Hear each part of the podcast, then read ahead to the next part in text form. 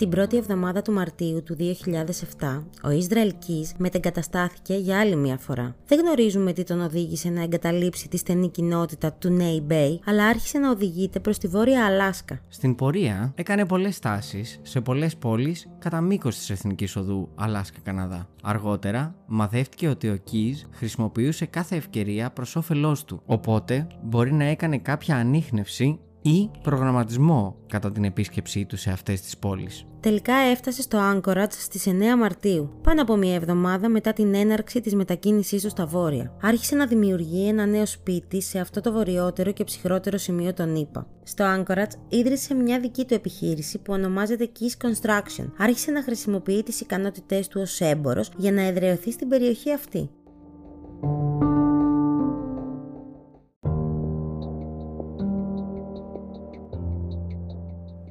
Τον Οκτώβριο και τον Νοέμβριο του 2008, ο Κίζ ταξίδεψε από την Αλάσκα σε διάφορες πολιτείες, συμπεριλαμβανομένες της Βόρειας Ντακότα, της Αριζόνα και της Ουάσιγκτον. Δεν ξέρουμε πού ταξίδεψε ή τι έκανε κατά τη διάρκεια αυτών των ταξιδιών. Γνωρίζουμε μόνο τις ελάχιστες λεπτομέρειες και ακόμα και τότε αυτές είναι σπάνιες. Ο Κίζ νίκησε ένα αυτοκίνητο στο Σιάτλ στις 31 Οκτωβρίου του 2008, η μέρα του Halloween. Το αυτοκίνητο ήταν ένα PT Cruiser. Το που ταξίδεψε με αυτό το όχημα είναι η κασία οποιοδήποτε. Στις 2 Νοεμβρίου, τρεις μέρες μετά την ενοικίαση του αυτοκινήτου στο Σιάτλ, ο Κις πέταξε από το αεροδρόμιο Σίτακ κατευθυνόμενος προς τη Βοστόνη, όπου θα έμενε συνολικά τρεις ημέρες. Περιτώ να πούμε ότι οι δραστηριότητε του κατά τη διάρκεια αυτής της χρονικής περίοδου χάνονται στο χρόνο. Ο Israel Keys ήταν ένας μεθοδικός σχεδιαστής, και αυτό είναι λογικά όπου τα σχέδια άρχισαν να φυτεύονται στο έδαφος, σχεδόν κυριολεκτικά θα έλεγε κανείς. Μία από τις πιο τρομακτικές πτυχές του Israel Keys είναι ότι σχεδίαζε τις ενέργειές του μήνες και χρόνια νωρίτερα. Θα στοιχημάτιζε μια αξίωση για ένα μελλοντικό θύμα εντελώς τυχαία. Θα σχεδίαζε να του δεθεί χρόνια πριν το κάνει. Είναι απίστευτα πιθανό ότι σε αυτό το ταξίδι ανατολικά, ο Ισραήλ άρχισε να πειραματίζεται με αυτό που αργότερα θα γινόταν γνωστό ως kit δολοφονίας του. Αυτά τα kit θα περιλαμβάνουν όπλα, χρήματα, εργαλεία και άλλες προμήθειες που απαιτούνται για τη δολοφονία των θυμάτων του και τη διάθεση των σωμάτων τους. Ο Keys θα άρχισε να θάβει αυτά τα kit δολοφονίας σε όλες τις ΗΠΑ, σε φαινομενικά τυχαίες περιοχές κοντά στα μελλοντικά θύματα δεν θα κρατούσε κανένα αρχείο για το τι περιείχε αυτά τα kit και θα τα έθαβε με την τοποθεσία αποθηκευμένη μόνο μέσα στο μυαλό του, για να ανακτηθεί αργότερα όταν θα θέσπισε τα εγκλήματά του. Έτσι, στις 5 Νοεμβρίου, τρεις ημέρες μετά την επίσκεψή τους στη Βοστόνη, χωρίς πραγματικό κίνητρο ή σκοπό, επέστρεψε στο Σιάτλ και στη συνέχεια στο Άγκορα της Αλάσκα. Είναι πιθανό ότι άρχισε να σχεδιάζει μελλοντικές δολοφονίες χρόνια πριν και είχε θάψει ένα ή δύο kit δολοφονίας κατά τη διάρκεια αυτών των σύντομων διακοπών του εκείνο τον Νοέμβριο του 2008.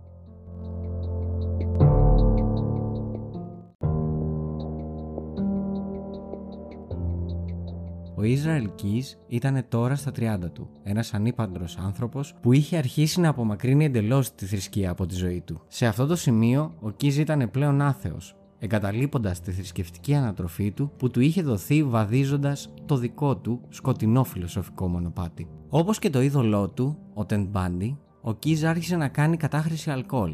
Παρά τις ναρκισιστικές του τάσεις, ο Κις ήταν ένας άνθρωπος με πολλά ελαττώματα. Σε μία ζωή ήταν ο πνευματόδη στοργικός πατέρας που δούλευε σκληρά στην καθημερινή του δουλειά. Ήταν βετεράνος του στρατού των Ηνωμένων Πολιτειών και ταξίδευε συνεχώς στον κόσμο. Προερχόταν μάλιστα από μια μεγάλη θρησκευόμενη οικογένεια. Γεγονός που μπορεί να ενίσχυσε την εικόνα που είχε δημιουργήσει. Αλλά κάτω από αυτό το προσωπείο ήταν ένας άνθρωπος που ήταν σπασμένος και θωρακισμένος σε όλους εκτός από τον εαυτό του και τα θύματα του. Αυτός ήταν ένας άνθρωπος που δεν πίστευε σε καμία ανώτερη δύναμη, που έκανε κατάχρηση αλκοόλ, που σύχναζε με γυναίκες που πιθανότητα θα περιφρονούσε, που απολάμβανε να προκαλεί πόνο στους άλλους. Αυτό ήταν ένα κομμάτι του εαυτού του που δεν ήθελε να γίνει γνωστό, καθώς είχε δει τι είχε συμβεί στο είδωλό του, τον Ted Bundy και τον έλεγχο που είχε λάβει η ζωή του κάτω από το μικροσκόπιο των μέσων ενημέρωσης. Ο Κις άρχισε να φαντάζεται ένα κόσμο που προκαλούσε πόνο σε όσο το δυνατόν περισσότερους ανθρώπους για τη δική του απόλαυση και δεν σχεδίαζε να δει τις συνέπειες των πράξεών του. Είχε ονειρευτεί να έρθει σε μια επική διαμάχη με την αστυνομία, αλλά δεν ήθελε οι συγγενείς του να μάθουν για τις πράξεις του.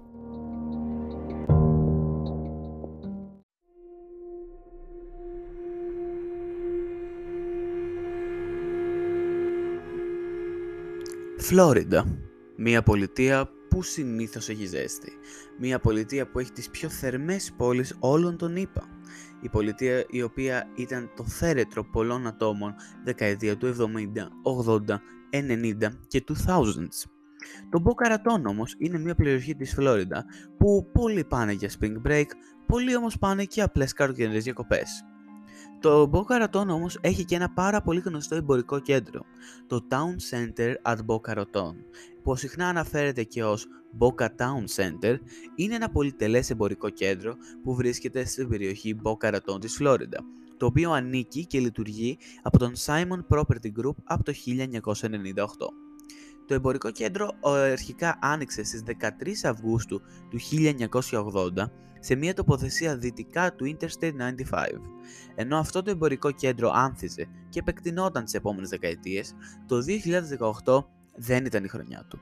Στις 4 Ιανουαρίου 2018 ανακοινώθηκε ότι το Boca Town Center Sears θα έκλεινε ως μέρος ενός σχεδίου να κλείσει 103 καταστήματα σε εθνικό επίπεδο, καθιστώντας το την τελευταία αρχική άγκυρα του εμπορικού που έκλεισε. Το κατάστημα έκλεισε στις 8 Απριλίου 2018 και ακόμα είναι στα σχέδια ενός καινούριου εμπορικού κέντρου. Ένα αυγουστιάτικο απόγευμα στη Νότια Φλόριντα, το εμπορικό κέντρο μπορεί να είναι ένα μέρος για να ξεφύγει κάποιος από τους ρυθμούς καθημερινότητας. Πολλές μητέρες πηγαίνουν εκεί με τα παιδιά τους για να περπατήσουν, να τα βγάλουν από το σπίτι. Στο απόσπασμα που ακολουθεί, θα σας διηγηθώ την ιστορία μιας γυναίκας που για την ανωνυμία της υπόθεσης και αυτά που βίωσε θα ονομαστεί Jane Doe, που ονομάζουν στην Αμερική τα θύματα τα οποία δεν έχουν ταυτοποιηθεί. Ενώ ψώνιζε, ψεκάζοντας ένα δείγμα αρώματος, αγοράζοντας ένα νέο καπέλο baseball για το γιο της, κάποιος ήταν έξω στο πάρκινγκ, σε αναμονή. Κάποιος την παρακολουθούσε. Αυτό ο κάποιος πρέπει να εστίασε στη Τζέι, καθώς εκείνη και ο γιος της βγήκαν από το εμπορικό κέντρο του Nordstrom περίπου στη μία εκείνη τη μέρα και κατευθύνθηκαν προς το αυτοκίνητό της. Σύμφωνα με την Jane Doe, έβαλα πρώτα το γιο μου. Τον έδεσα στο κάθισμα του αυτοκινήτου στο πίσω μέρος. Στη συνέχεια πήγα στο πίσω μέρος του αυτοκινήτου να βάλω το καροτσάκι μέσα. Έκλεισα την πύλη του πορτογκάζ και άρχισα να περπατάω προς τα εμπρός. Και τότε είναι εκεί που ακούω το γιο μου να λέει: Μαμά, μαμά, τότε είναι που κοιτάζω για να δω αν είναι καλά. Και ακριβώς εκεί υπάρχει ένας τύπος που κάθεται. Ήταν ένας τύπος με καπέλο καθισμένο στο SUV της, ακριβώς δίπλα στο δίχωνο παιδί της. Ο δημοσιογράφος Dennis Murphy τη ρωτάει πολλές ερωτήσεις και μερικές από αυτές αφορούν. Εκείνη τη στιγμή, πόσο τρομακτικό ήταν αυτό. Η Jane Doe απαντά, ήμουν σοκαρισμένη εκείνη τη στιγμή και απλά στάθηκα εκεί. Ο τύπος είπε μπες στο αυτοκίνητο και πάγωσα και όταν είπε μπες στο αυτοκίνητο για δεύτερη φορά, τότε παρατήρησα το όπλο. Το όπλο, το οποίο ήταν στραμμένο προς το γιο της. Ο άνδρας με το καπέλο τη διέταξε να απομακρυνθεί από το εμπορικό κέντρο και να βρει ένα μηχάνημα ATM. Ακολουθεί τις οδηγίες του. Μου λέει να κάνω ανάληψη 200 δολάρια. Έτσι αποσύρω 200 δολάρια και του τα έδωσα. Και μετά έκανα ανάληψη άλλων 200 δολαρίων και άλλων 200 δολαρίων. Και μετά, όταν πάω για τα 800 δολάρια, η τράπεζα αρνείται να τα δώσει, γιατί έφτασε στο μέγιστο όριο της ημέρας. Κι όμως, πρέπει να σκέφτεται, σύμφωνα με τον δημοσιογράφο. Είμαστε και οι δύο νεκροί εδώ. Ναι. Ο τύπος είχε πει: Απλά κάνω αυτό που σου λέω και θα σε πάω πίσω στο εμπορικό κέντρο, λέει η Jane Doe. Αλλά δεν το κάνει. Ο γιος της, που κάθεται δίπλα στον ένοπλο, κοιμάται στο κινούμενο όχημα. Η Τζέιν ήταν στο τιμόνι, κοιτάζοντας το αυτοκίνητο στα αριστερά της. Η άλλη οδηγός δεν μπορεί να δει μέσα στα σκούρα φημέ τζάμια του μεγάλου SUV της. Ποτέ δεν βλέπει τον απόλυτο τρόμο της. Η Τζέιν λέει ότι σκέφτηκε να τρακάρει, αλλά αν το έκανε αυτό, τότε θα μπορούσε να θυμώσει και να βλάψει τον ίδιο της το γιο. Ο ένοπλος διατάζει την Τζέιν να μπει στο πίσω πάρκινγκ ενός ξενοδοχείου Hilton. Της λέει να βγει έξω. Τον παρακάλεσε να μην τη σκοτώσει και είπε: Δεν πρόκειται να το κάνω. Δεν χρειάζομαι περισσότερα προβλήματα από όσα έχω ήδη. Ή περισσότερα προβλήματα από όσα θα έχω ήδη. Περισσότερα προβλήματα. Ένα ερώτημα που η γυναίκα ακόμα σκέφτεται μέχρι σήμερα. Θυμάται, κανείς δεν ξέρει ότι θα πεθάνω σήμερα. Ο ένοπλος ήθελε να ανταλλάξει θέσεις μαζί της. Αυτό που οδηγεί θα πήγαινε στο πίσω κάθισμα και ο ένοπλος θα έπαιρνε το τιμόνι στα χέρια του. Τότε η κατάσταση άρχισε να χειροτερεύει. Τον βλέπει να βγάζει ένα ζευγάρι χειροπέδες και τη περνά χειροπέδες στους καρπούς πίσω από την πλάτη και βγάζει μία τσάντα με φερμουάρ. Δένει το φερμουάρ στο στραγα... μέχρι στο στραγάλος του και συνέχεια δένει με το φερμουάρ και το λαιμό προς το προσκέφαλο. Βάζει ένα ζευγάρι σκούρα γυαλιά ηλίου με κολλητική ταινία και τα βάζει στα μάτια της, οπότε έχει δεμένα μάτια, δεμένα χέρια και δεμένου στραγάλου. Η Τζέιν άρχισε να τα χάνει. Άρχισε να πνίγεται. Να πνίγεται και το φερμουάρ ήταν τόσο σφιχτό. Πνιγόταν και δεν μπορούσε να αναπνεύσει. Φήμωνε, έκλειγε και ήταν απλά ιστερική. Ό,τι και αν κάνει φαίνεται να λειτουργεί. Ο απογωγέ χαλαρώνει το φερμουάρ γύρω από το λαιμό της. Της λέει ότι αν είναι καλύτερο και φυσικά απάντησε ναι. Μέσα σε όλο αυτόν τον δρόμο όμως δεν μπορούσε να σκεφτεί ψύχρεμα. Ο απαγωγέας μπαίνει στην κίνηση και στη συνέχεια σταματά ξανά απότομα. Έχει μαζί του μία πλαστική σακούλα και βγάζει και ένα μαχαίρι. Δεν ήξερα τι θα έκανε με το μαχαίρι, λέει η Jane Doe. Οπότε φώναξα. Σε παρακαλώ, μη με σκοτώσεις, σε παρακαλώ, μη με πληγώσεις. Έλεγε. Απλά μείνε ακίνητη. Μην κινείσαι. Έκοψε το φορμουάρ από το λαιμό της. Και αυτό ήταν. Στη συνέχεια άρχισε να ξαναοδηγεί. Αλλά τώρα η Jane πιστεύει ότι όποιος κι αν είναι αυτός ο τύπος, δεν φαίνεται να γνωρίζει τους τοπικούς δρόμους. Έχει καταφέρει να μπει στο δρόμο με διόδια, τον Florida Turnpike, και είναι ενθουσιασμένος με το λάθος του. Κάνει μια αναστροφή και υποθέτει ότι το μπουκάλι του γιού της άρχισε να πέφτει. Έπεσε και άρχισε το παιδάκι να κλαίει. Πήγε να το πάρει λοιπόν από το κάθισμα του οδηγού, αλλά ο απογωγέα την πρόλαβε και έδωσε το μπουκάλι πίσω. Μετά από δύο ώρες, οδηγεί το μεγάλο SUV ακανόνιστα.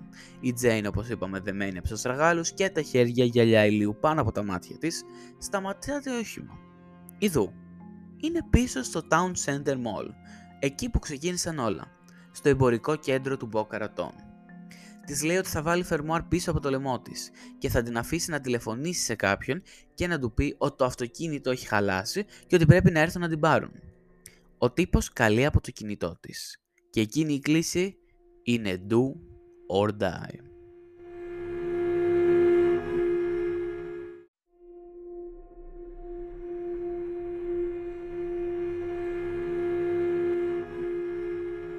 Ο Καρ Τζάκερ παίρνει το τηλέφωνο. Του είπε η Τζέιν Ντό ποιο να καλέσει. Τον πατέρα του γιού της. Είχε την αίσθηση ότι προσπαθούσε να σου φανεί καλός τύπος με κάποιο περίεργο τρόπο, ρωτάει ο Ντένι Μέρφυ. Ακούγεται κάπως περίεργο, αλλά ένα διαφορετικό άτομο σχεδόν από αυτό που είχα δει στην αρχή, είπε η Τζέιντο. Ο εξυπηρετικός απαγωγέας όμως εξακολουθούσε να έχει τον έλεγχο. Είχε μία τελική εντολή για το θύμα του. Τώρα, όταν έρθει η αστυνομία, θέλω να τους πείτε ότι είμαι κοντή, χοντρή και μαύρη, είπε ο απαγωγέας. Στη συνέχεια βγάζει τα γυαλιά ηλίου που είχε πάνω στη Jane Doe και της έβαλε να ζευγάρι γυαλιά κολύμβησης που είχαν μαυρίσει. Στο πίσω κάθισμα, ακόμα δεμένη στο προσκέφαλο, ήταν εκεί. Της είπε, αν δει κάτι στις ειδήσεις με το πρόσωπό του ή τη φωτογραφία του, την περιγραφή του, θα έρθει να τη βρει και θα τη σκοτώσει. Ο ένοπλος άνοιξε την πόρτα και έφυγε. Αλλά θα επέστρεφε. Ο ένοπλος του εμπορικού κέντρου είχε ξεφύγει, αλλά η Jane Doe ήταν ακόμα δεμένη μέσα στο SUV της. Ο δίχρονος γιος της ήταν στο κάθισμα του αυτοκινήτου δίπλα της. Ο πατέρας του αγοριού της είχε ειδοποιηθεί και ήταν καθοδόν προς το εμπορικό κέντρο. Η Τζέιν ξεδέθηκε μετά από αρκετή ώρα μόνη της, ήξερε το εμπορικό κέντρο και έσπευσε στον Μπαρκαδόρο. Πήγε στον Μπαρκαδόρο και του είπε: Μπορείτε σας παρακαλώ να καλέσετε την αστυνομία, μόλις με απήγαγαν. Και του κοίταξε και της είπε ότι πλάκα κάνεις. Όταν έδειξε όμως τραυματισμούς της και τα δεσίματα, κάλεσε αμέσως την αστυνομία. Ωστόσο δεν ήταν η μέρα της Τζέιν από την αρχή, και τώρα οι αστυνομικοί δεν το έκαναν καθόλου πιο εύκολο. Είχαν την εντύπωση ότι οι αστυνομικοί της πόλης Μποκαρατών που έφτασαν δεν πίστευαν την ιστορία της, ούτε ο ένοπλος, ούτε η τρομακτική βόλτα, τίποτα από αυτά. Οι αστυνομικοί έλεγξαν τις φτηνές χειροπέδες ακόμα στους καρπούς της, το φερμουάρ στο πίσω κάθεσμα και απλά δεν πίστευαν ότι κάποιος θα μπορούσε να βγει από αυτό το είδος δεσίματος, εκτός κι αν όλα ήταν στημένα.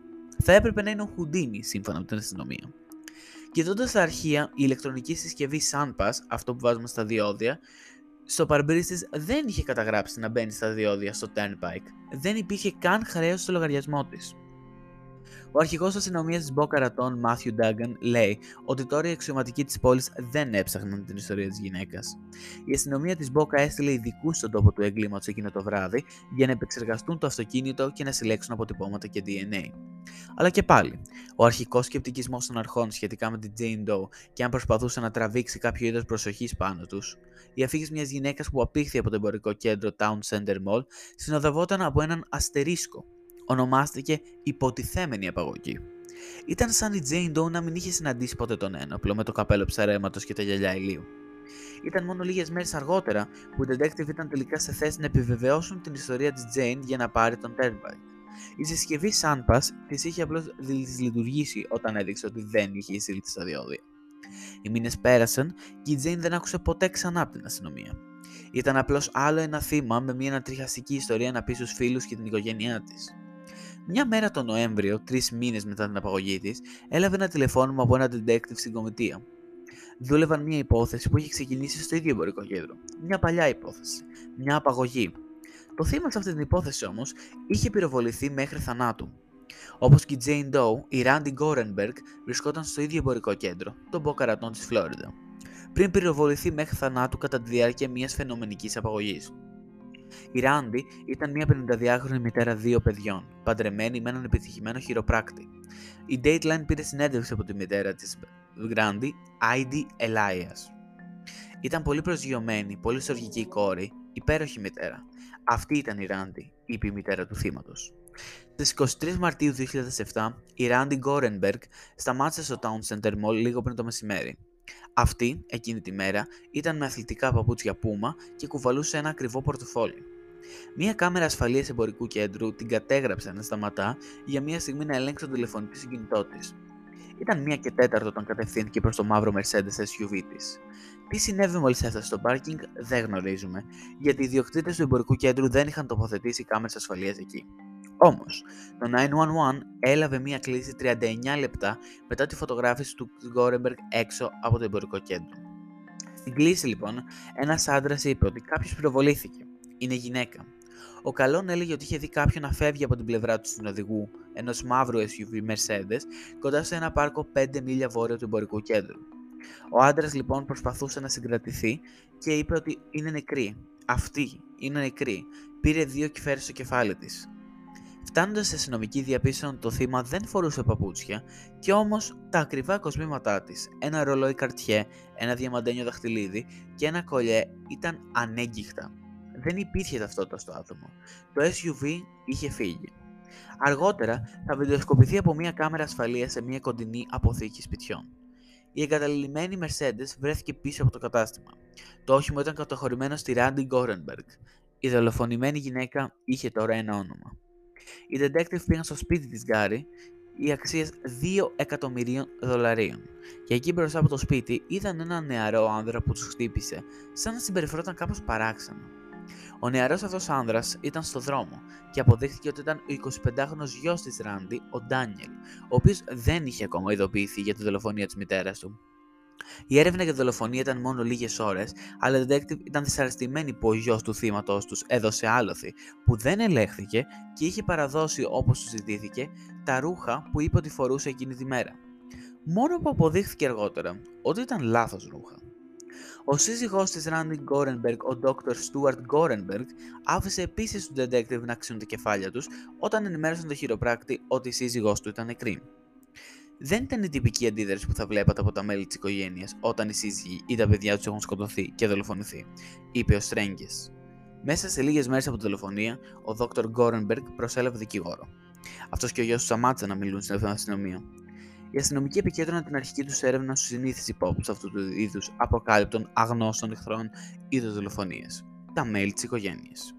Και ο σύζυγος δεν έκανε τον εαυτό του λιγότερο καχύποπτο στα μάτια των αστυνομικών από τον τρόπο που ενεργούσε. Ίσως η δολοφονία της Randy Γκόρενμπεργκ να είχε τις ρίζες της στο εμπορικό κέντρο, σε μια απαγωγή όπως αυτή της Jane Doe. Οι ομοιότητες ήταν προφανείς. Το Town Center Mall, δύο κόμψες γυναίκες, δύο μεγάλα μαύρα SUV. Έτσι, μόλις τον Νοέμβριο, 8 μήνες μετά τη δολοφονία της Randy Γκόρενμπεργκ, η αστυνομία κάθισε τελικά πάλι με την Jane Doe για να ακούσει την ιστορία της από την αρχή. Η Jane συνεργάστηκε με ένα σκητσογράφο της αστυνομίας και παρέγαγε αυτό το σκίτσο του απαγωγέα της. Η Τζεν αισθάνθηκε ωστόσο ότι το σύνθετο δεν είχε λάβει πραγματικά τον τύπο που είχε απαγάγει την ίδια και το γιο της. Δύο θύματα.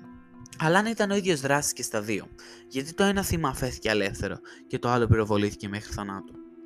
Στις 12 Δεκεμβρίου, μια κάμερα ασφαλείας του Town Center τράβηξε αυτή τη φωτογραφία περίπου στη μία το μεσημέρι, μιας μητέρας και μιας κόρης που μπαίνουν στο εμπορικό κέντρο. Η ανήπαντρη μαμά Νάνσι Μποτσίτσιο και, η 7χρονη κόρη της Τζόι ψώνιζαν χριστουγεννιάτικες κάρτες. Εκείνη τη μέρα του Δεκεμβρίου, καθώς περπατούσαν μπροστά από την κάμερα ασφαλείας του καταστήματος Sony στο δρόμο προς το food court, είχαν μόνο λίγες ώρες ζωής. Στις 3, η Νάνσι και η Τζόι έφυγαν από το εμπορικό κέντρο από την ίδια έξοδο που είχε χρησιμοποιήσει το Μάρτιο η Ράντι Γκόρενμπεργκ την ημέρα που σκοτώθηκε. Αυτές είναι οι τελευταίες φωτογραφίες που τραβήθηκαν ποτέ. Δεν βλέπουμε την Νάντσι και την Τζόι να φτάνουν στο αυτοκίνητό τους, ένα μεγάλο μαύρο SUV, επειδή οι ιδιοκτήτες του εμπορικού δεν είχαν εγκαταστήσει ακόμα κάμερες ασφαλείας εκεί έξω. Ακόμα και μετά τη δολοφονία της Ράντι. Μέσα σε λίγα λεπτά από τη στιγμή που βρίσκονται σε βίντεο, βγαίνοντας από το εμπορικό κέντρο, το γραφείο του σερίφη της κομιτείας Palm Beach λαμβάνει ένα τηλεφώνημα 911 από το κινητό τηλέφωνο της Νάντσι. Δεν υπάρχει διάλογος και το τηλέφωνο κλείνει αμέσως. Λίγα λεπτά αργότερα, το μαύρο SUV την Nancy Bocchiccio εντοπίζεται σε αυτό το drive-thru ATM, το ίδιο στο οποίο είχε κατευθυνθεί η Jane Doe. Αποσύρει 500 δολάρια. Οι ώρες πέρασαν χωρίς καμία λέξη και λίγο πριν από τα μεσάνυχτα, ένας φρουρός ασφαλείας στο εμπορικό κέντρο παρατήρησε ένα μαύρο SUV με το κινητήριο του στο ρελαντί. Υπήρχε μια γυναίκα και το παιδί της. Ήταν νεκρή στο πίσω μέρος του αυτοκινήτου. Το χρονοδιάγραμμα του εγκλήματος ήταν κενό. Κανείς δεν είχε δει και καμία κάμερα δεν είχε καταγράψει. Το SUV να επιστρέφει ή να φεύγει. Το άγνωστο άτομο στο τιμόνι ήταν σχεδόν σίγουρα εκεί πριν σε σχεδόν πανομοιότυπες συνθήκες. Μετά τι δολοφονίε το Δεκέμβριο, η αστυνομία δεν είχε καμία αμφιβολία ότι η Τζέιν έλεγε τελικά την αλήθεια για την απαγωγή της από το ίδιο εμπορικό κέντρο Μποκαρατών τον Αύγουστο του 2007. Τα γυαλιά κολύμβησης, οι χειροπέδες, η πλαστική δεσμή γύρω από το λαιμό της, όλα όσα είχε κάνει στη Τζέιν, ο δολοφόνος είχε κάνει επίσης στην Άντσι Μποκίτσιο και την 7χρονη κόρη της Τζόι. Ο δολοφόνος τελικά πήρε μόλις μερικά εκατοντάδες δολάρια από τα θύματα του, και τώρα ήταν θέμα να τον πιάσουν πριν ξαναχτυπήσει. Προσφέρθηκε αμοιβή 350.000 δολάρια. Η αστυνομία της Μποκαρατών και το γραφείο του Σερίφη της κομιτείας Palm Beach σχημάτισαν μια νέα ομάδα από 9 detective που ανέλαβαν την υπόθεση. Πίσω από την πόρτα του γραφείου της ομάδας εργασίας υπάρχει μια οπτική υπενθύμηση για τους ερευνητές σχετικά με το τι διακυβεύεται. Και υπάρχει ένα ακόμα περιστατικό που ήρθε στο φως μετά τις δολοφονίες. Το τέταρτο περιστατικό συνέβη τον Αύγουστο, όταν η Jane Doe είχε ήδη απαχθεί. Λίγες μέρες αργότερα, σε μια άλλη πολυτελειμπορική περιοχή της Μποκαρατών με όνομα Μίσνερ Park, ένας ένοπλος άνδρας πλησίασε μια γυναίκα σε ένα γκαράζ στάθμευσης και απέτησε να τον πάει σε ένα μηχάνημα ATM. Σας θυμίζει κάτι αυτό; Αρχικά, η γυναίκα αρνήθηκε να υποβάλει αναφορά όταν έγινε αυτό. Αν ήταν ο ίδιος που είχε κάνει τη ληστεία της Jane Doe και που είχε δολοφονήσει τις δύο γυναίκες και το παιδί, ο στόχος της επίθεσης εδώ θα γλίτωνε εντελώς από τον ένοπλο. Δεν μπήκε καν στο αυτοκίνητο μαζί της. Αλλά, μήνες αργότερα μετά τις διπλές δολοφονίες, εμφανίστηκε και έδωσε στην αστυνομία μία περιγραφή του υπόπτου. Τέριαζε γάντι με αυτό του carjacker της Jane. Ο ύποπτος στο σκίτσο όμως έμοιαζε και με κάποιον δικό μας γνωστό. Ο ύποπτο έμοιαζε κατά πολύ στον Ισραηλ Τότε φυσικά το 2007 δεν γνωρίζανε τον Ισραηλκής ως ένα δολοφόνο ο οποίος έχει κάνει τόσα κακά. Αλλά με μια καλύτερη ματιά το 2012, αφού ο Ισραηλκής δεν κατάφερε να μην πιαστεί, ε, παρατηρήσανε ότι το πρόσωπο, το καπέλο και το σωματότυπο έμοιαζαν σε μεγάλο βαθμό με το αυτό του Ισραηλκής. Ένα πράγμα όμως διέφερε κατά πολύ. Αυτό είναι το χρώμα του δέρματος. Το χρώμα του δέρματος στο άντρας στο σκίτσο ήταν σκουρόχρωμο, κάτι το οποίο δεν τέριαζε καθώς ο Ισραηλικής ήταν κάτασπρος. Τη φωτογραφία αυτή είναι το thumbnail αυτού του επεισοδίου, οπότε μπορείτε να το δείτε και να γράψετε αν πιστεύετε ότι ο ύποπτος του Boca Serial Killer, αυτός που έκανε τις τρεις ε, επιθέσεις και την τέταρτη που προσπάθησε να κάνει, είναι ο Ισραηλικής ή όχι, μπορείτε να το γράψετε εκεί που γράφω πώς σας φάνηκε αυτό το επεισόδιο. Μέχρι αυτή την ηχογράφηση, κανένας δεν έχει θεωρηθεί βασικός ύποπτος ή έχει συλληφθεί για τις δολοφονίες και απαγωγές των Μποκαρατών. Αυτό ισχύει μέχρι το 2023. Μπορεί ο Ισραηλικής να είναι ο Μποκαρατών serial killer; Μπορεί και ναι. Αλλά μπορεί και να μην το μάθουμε ποτέ αυτό. Την επόμενη εβδομάδα πάμε σε μια άλλη πολιτεία, σε μια άλλη περιπέτεια του Ισραηλικής που θα σας αφήσει άφωνους. Πάμε στη Νέα Υόρκη.